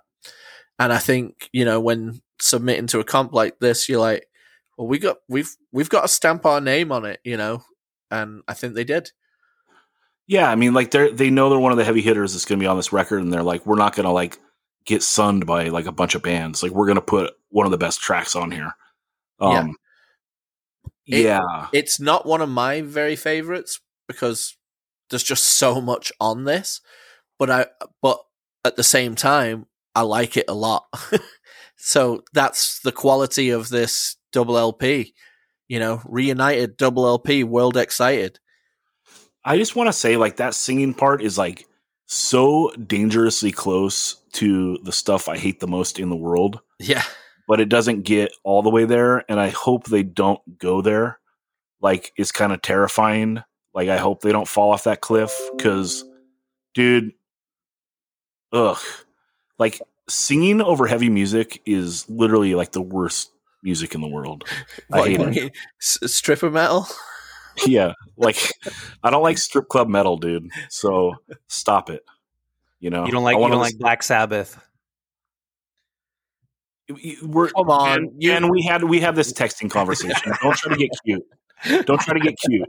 Modern like modern heavy recordings are not like black sabbath. Black sabbath He's and talking stuff, Deftones, Deftones reference points. that kind of yeah deftones being like the impetus of it right? Like we we had Incubus. this whole conversation the tools and the deftones and all that stuff and then all the terribleness that it spawned Well, because all that stuff is very popular in lots of metallic chops having hardcore bands, right? So it's sometimes inevitable that some of that stuff's going to creep in. And yeah, if it goes on, you know, like you say, this part's teetering on the edge. If it goes a little bit further, it, it, it could be disaster. This is we've Dude, also I'm- reached we reached the uh, p- phase in music history where there are people in their late twenties, maybe even mid twenties to mid thirties, who grew up on nu metal, and to them, nu metal there's no there's no stink on it to them. Like that's what they were listening to when they first got into music. So they have only have fond memories of like Limp Bizkit. And so Well, when they get into the hardcore scene, they start incorporating like that kind of stuff in with hardcore, and they're like, "Yeah, awesome!" Like, there's no like to us, we're we're we're you know in our 40s, and we're like, "Ugh, get that No, shit I- away from I- me." I would say some of those people at first, you know, were into it, then got out of it and said, "Oh, this is awful," and then now the nostalgia wave of it is coming back around, where it's like, you know, maybe there's some stuff there. You know, Yeah. I, I think back fondly. I don't think anybody ever has rode for nu metal from day dot to now. But they what had I think it, what, what I think it is is we okay we already liked our own music when that stuff came out right so if you're a young kid like you know a 10 year old or something and Limp Bizkit's on TV or Korn or whoever like that stuff sounds cool and edgy and so you probably have the CDs right and listen to it a fair amount which we never did right? Like I we don't know the deep cuts on like a Limp Bizkit CD For sure. like period. We don't know that right? But the people that like came up on that even if they moved away from it they kind of know like the ins and outs of all of that music. And look any type of music that like is drawing at some point tens of thousands of people there's something in there that is infectious right? And we might not understand it. It may not resonate with us but there's something in there. And i do think that like people that have listened to like the whole cds of all those terrible bands if they know it well enough they can pluck out the gold oh, right? Oh, like yeah. you can pluck out a 20 second part from somewhere that that is not in my wheelhouse at all because i don't know song nine on the third limp Bizkit record Yeah, I I mean, the, I'm going to pluck out that part that makes you want to break stuff. right but again you're going to like the the hot track right No, I, Or like- I'm just joking about the only one of the only reference points I know. no i know but know, I, know. I agree with you. Yeah, the, but like we say, it's teetering on the edge. for sure. Okay, Dan, let's go to you for uh, your second and last one. Apologies to Neverending Game for that side note. No, a huge fan. I just hope it doesn't fall that way. Like this sounds nice and tasteful, but Totally. man, marshmallow on the stick, dude. Don't want it to fall off into the fire, you know? Dan's favorite metaphor. And Dan, let's go to your second favorite song on the record. Okay. I'm going to list a few that were almosts. So, um, res- restraining order, vantage point, maniac, bib, dead last, dead heat. Those are all standout quality tracks on here. No right also, and then yeah. Citizen, who I was completely mocked in the group chat by everyone because this is my first time hearing them. When everyone else was saying, uh, "This is one of the biggest bands around." You, Dan's like, have you guys heard this little band called Citizen? and little underground band. and you know what? Manchester City's nickname are the Citizens, so I really should be riding for them. Anyway, and shout song, out to Rob Moran's love of the Citizens Arrest 7 inch. Yeah, and Rob Moran's love of Manchester City. He loves them so much. Um, that song is so good. By the way, it sounds like British Invasion run through an ESG filter. But my choice is the fight.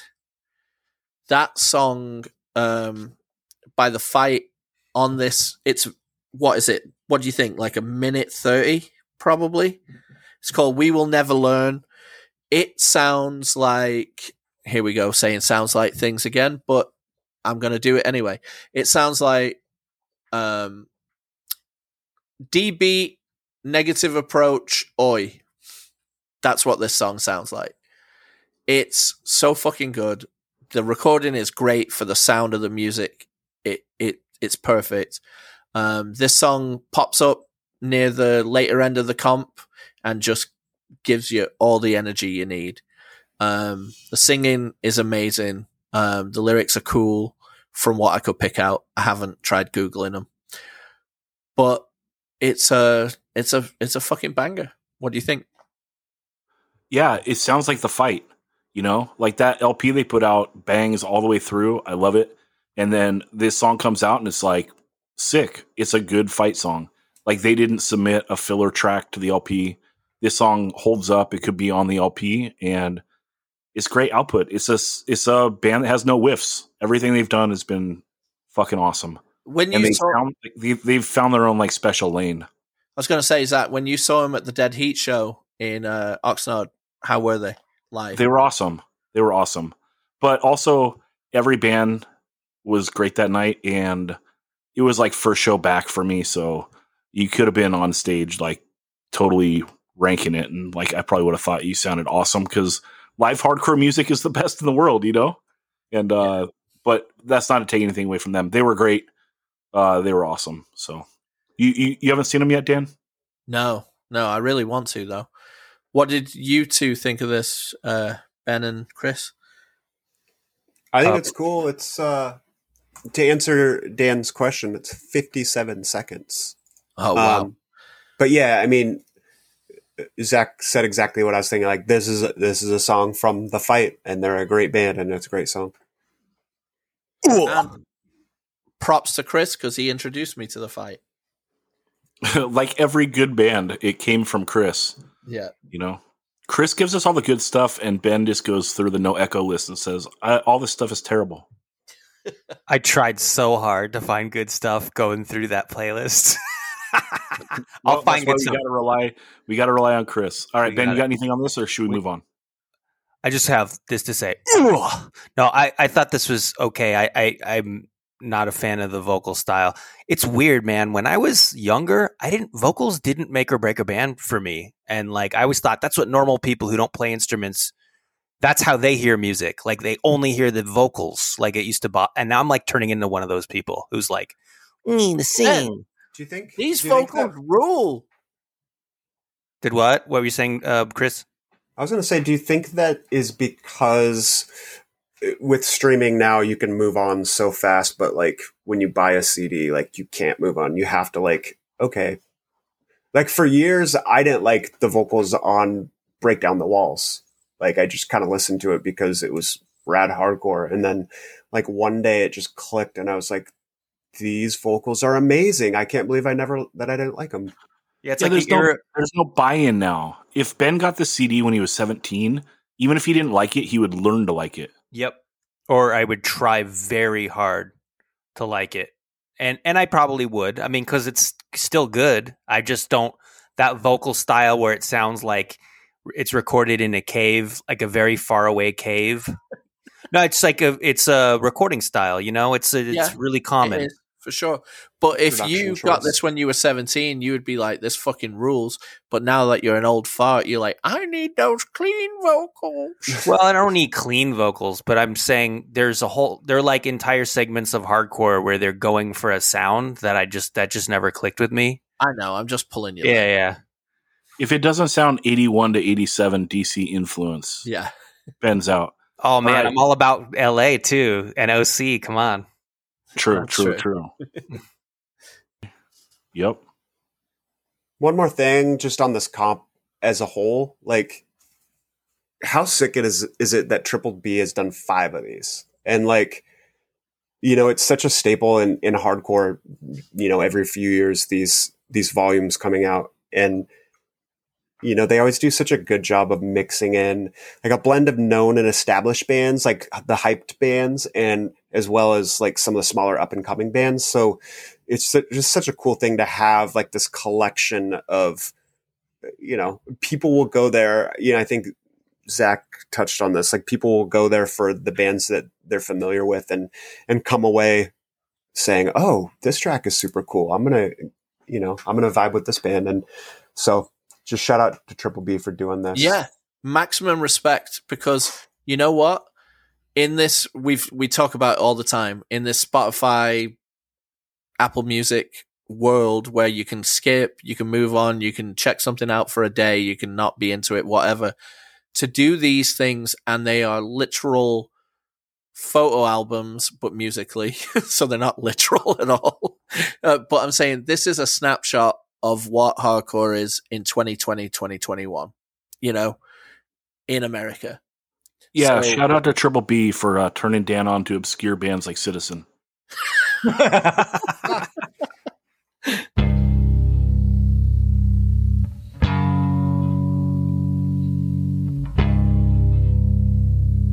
The fight lasts for hours, each ram battering the other dozens of times.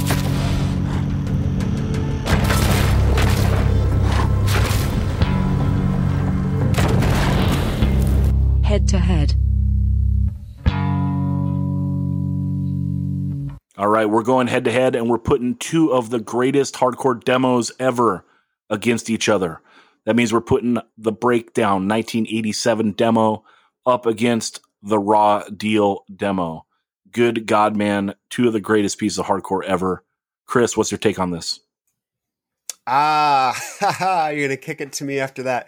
Um, all right, I usually keep this to myself a little bit, um, but I'm gonna out myself here uh, and open myself to merciless ridicule. Um, I'm not a huge breakdown fan. Like, I think they're good. Don't get me wrong. I recognize their importance. Kickback, sick people, undeniably great songs. There's something about this recording that just isn't as biting as I wish it was. As uh, as I wish it was. So like anytime I try to come back to it, usually I'll hit those two tracks and then eventually switch to something else, frankly. Um, you know, I may be, I'm probably more likely to listen to Slumlords actually, which I love, uh, which is the singer of this band's, uh, band in the early 2000s. But all that said, like this is a totally important band. Um, you know, these tracks are crucial, particularly those two I mentioned. Um, and frankly, the Tompkins Square Park live video from 88 should be required viewing for any hardcore kid. Uh, if you haven't seen that, go check it out after you listen to this podcast.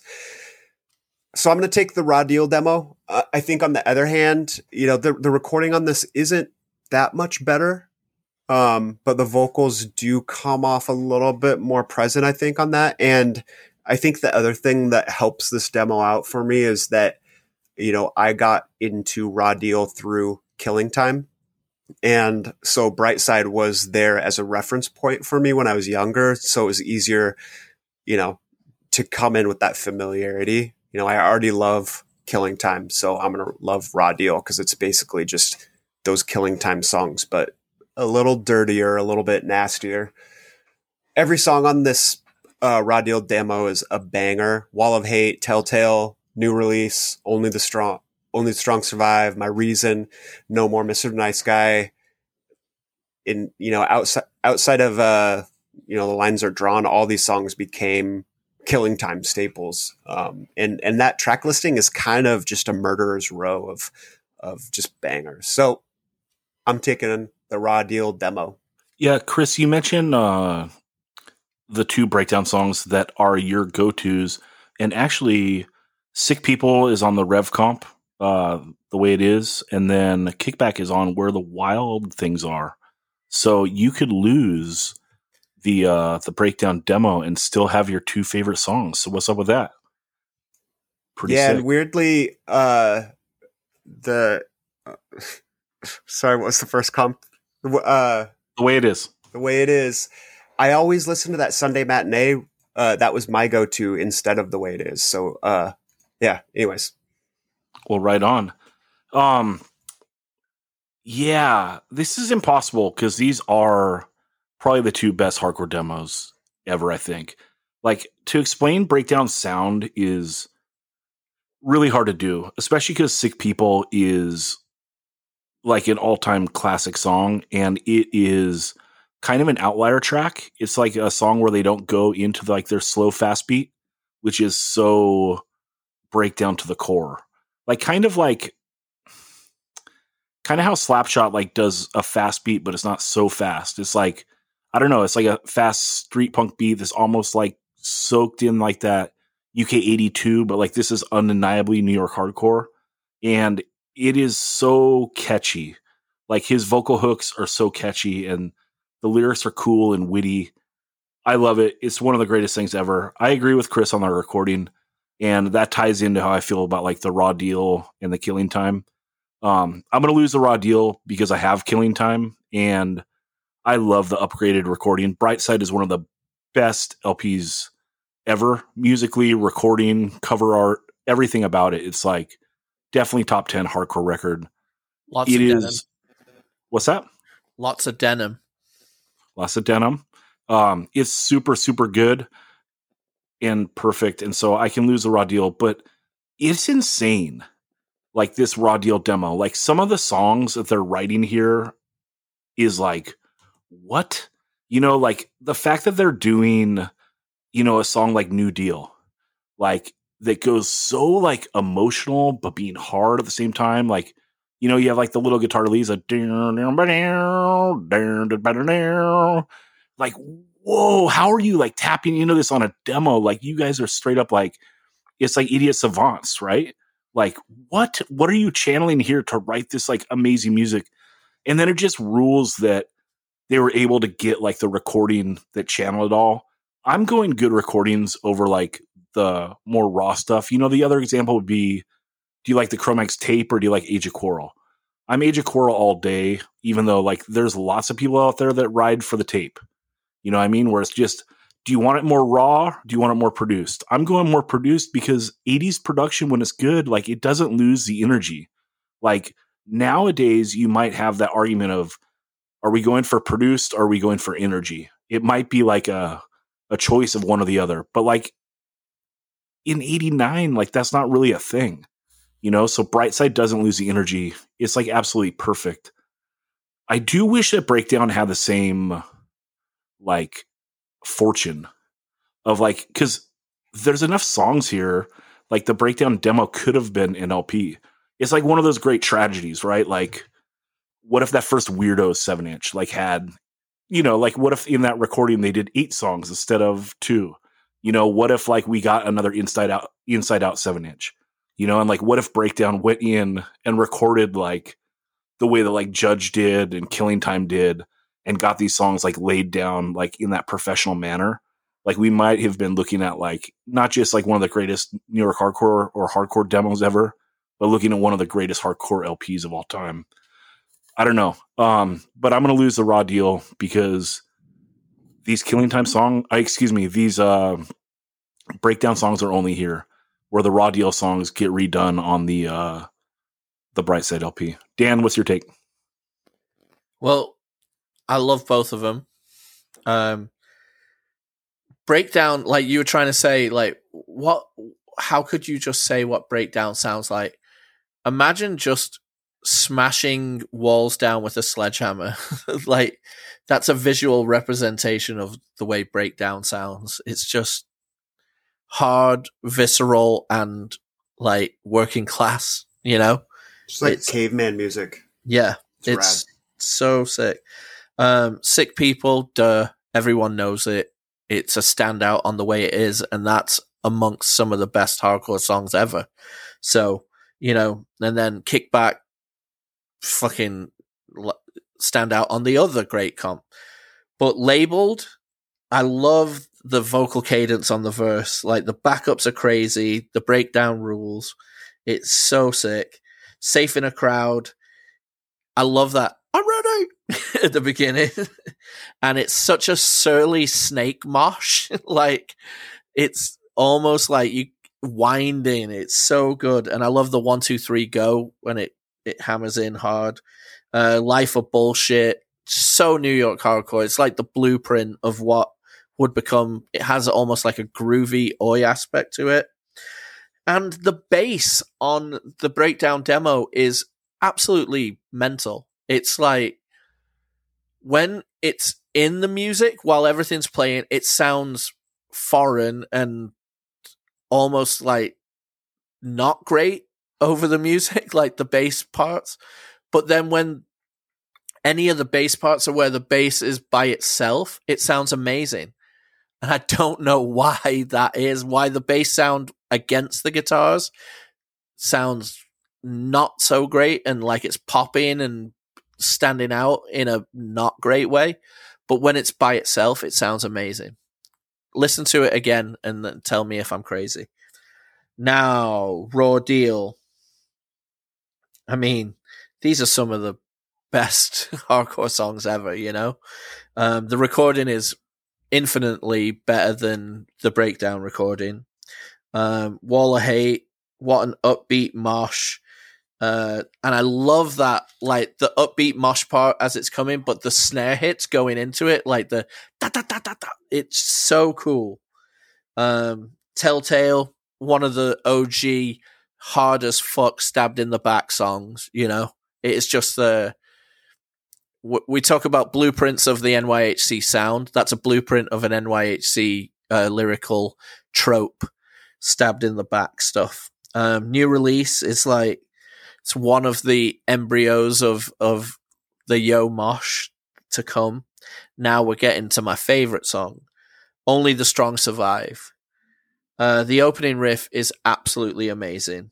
It's possibly the best song on either of the demos, and that's going up against "Sick People," uh, "Kickback." You know, it has such a like um like a last resort vibe to it. I really love that song. Uh, My Reason is one of those blueprints for bands later on, like Built to Last and Powerhouse. It's that kind of hardcore that would be played 10 years later um, by those bands that want to get to, you know, obviously Sick of It All is still a huge influence there as well. But it's the bands that want to play music like this. You know, these are the reference points. And then No More Mr. Nice Guy, I feel fuels what Floorpunch sounds like later on, you know, like a lot of the Floorpunch sound. Um, lots of people always say, oh, Floorpunch sounds like, you know, Youth Crew and like Cro-Mags. No, it fucking sounds like No More Mr. Nice Guy by Raw Deal a lot. Um, I'm to have to pick between the two, which is obviously we do these because the things are like a dead heat. Like you can hardly pick between the two. uh, things, but I'm gonna have to go Raw Deal just because by the ninth song of listening to the breakdown demo, it's gotten a little bit samey. By the time of listening to like the seventh or eighth, uh, seventh song of the Raw Deal demo, all the songs, even though they're the same band, there's difference there, a lot more variety, and um, I, I mean, I absolutely love the sh- like Chris taps in and and does the short, sharp shock of like two or three breakdown songs and gets his fix. I can understand that because um, when you put them side by side and you listen to the entire things, um, Raw Deal's variety puts it over the top for me. Uh, I mean, they're they're both perfect hardcore demos. We've we stated that, but I'm going Raw Deal. Yeah, raw. Yeah, raw deals trap. Uh, both these are insane, right? Like when it comes to something where it's like, okay, I'm putting up something great, like a nine or a ten versus some of this a nine or a ten. We've talked before that maybe like you just go into like what the standout tracks are, and it's hard because raw deal is like, oh, what's the standout track? All of them, Yeah. you know, Yeah. like and breakdowns close too. I mean, like, can I live in a world without vengeance? I don't know. Fucked with my friend, and now you're gonna pay. Like, oh, what? It's like one of those songs where it hits and like you're slamming. You know, Yeah. like if I put it on, like I might do like half a circle in my living room. You know, before I catch myself. Look out, Muldoon. I know. Watch out, Muldoon. And He's like, you're an adult. Chill, dude. You know. Also, give me some treats. But uh, yeah, I don't know. It's hard. It's hard. Uh, ben, what's your take? Um, I'm going to echo what Dan and Chris said about um, raw deal kind of being a, a, cut above breakdown musically. And I mean, I don't know if this is like completely common knowledge and it doesn't even need to be said, but this is basically the same band. I mean, raw, uh, the breakdown 87 demo comes out in 87. Uh, Rich, Anthony, and Carl, uh, bass player, drummer, and one of the guitarists part ways and then start uh, killing time. I'm sorry, start raw deal. So that raw deal demo is 88. So it's the it's kind of like basically the same band at the ne- one year later, and they have musically progressed because they've been playing with each other for that much longer. Um, and I think that the raw deal singer is a, is better than the breakdown singer. So they're basically singing in that same gruff, tough way, but one guy is just better at it. And um, the guitar is a little harder to hear on the raw deal demo, but not to the point where it, anything gets ruined from that. Um, and then I have going back to breakdown. I have a soft spot for sick people um, because it's on that Rev comp the way it is, and I listened to that like a million times when I was fourteen. And I actually don't think it's a good song, but like I I have a soft spot for it from having listened to it a billion times. Like you know when your heart likes something and your brain is like, nah, that's not good. Like that's what that song's like for me. Although maybe my heart is correct and my brain is wrong, and it actually is a good song. I'm I'm open minded. Uh, Your heart is correct. And heart is correct. Need to get we need to get the brain eaters back on you. Get rid of that brain. yeah, yeah, throw the brain in the trash. This isn't brain music. Um, Yeah, that's like one of the. Yeah, what is that, Ben? It's like I listen to something a million times and I love it. It's not good. Like what? You're thinking too much, man. Jump on the grenade. yeah, totally.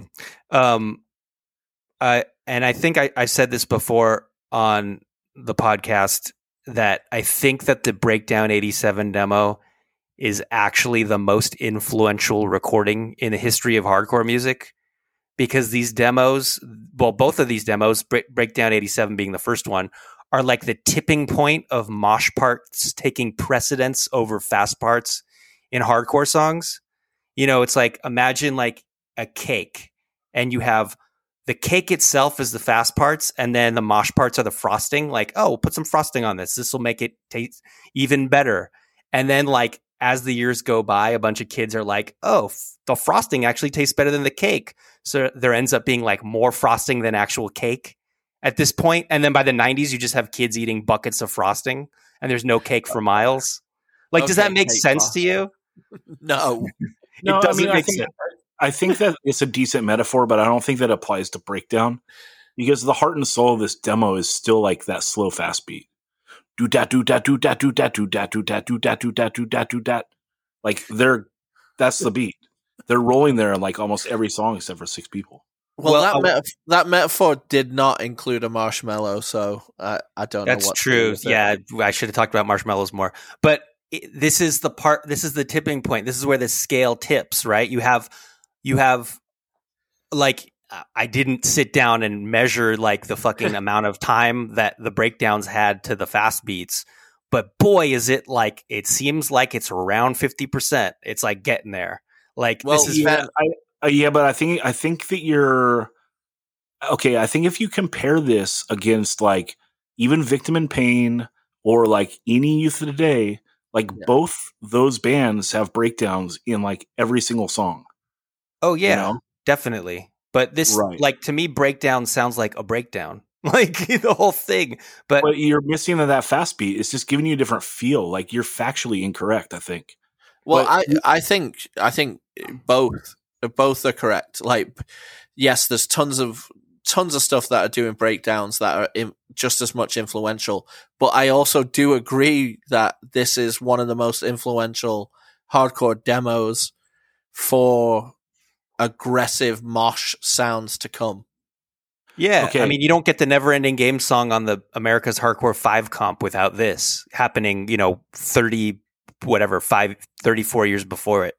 without sick people one song out of nine songs you know so ben let's let's do that for the next podcast let's uh take whatever we got nine songs here on the uh the breakdown demo i believe Mm, and we'll do the first nine songs off uh we're on this alone or or just choose either today we'll do it and compare the two the fast to slow ratio right. Okay. Yeah. And, and then one more thing about Raw Deal is that song "No More Mr. Nice Guy" is like a catchy mid-tempo regular ass punk song, but with a rapidy beat under it. You know, it's like do do do da do do do do. Like you have that rapidy beat, like the hip hop kind of sounding vibe. Yep.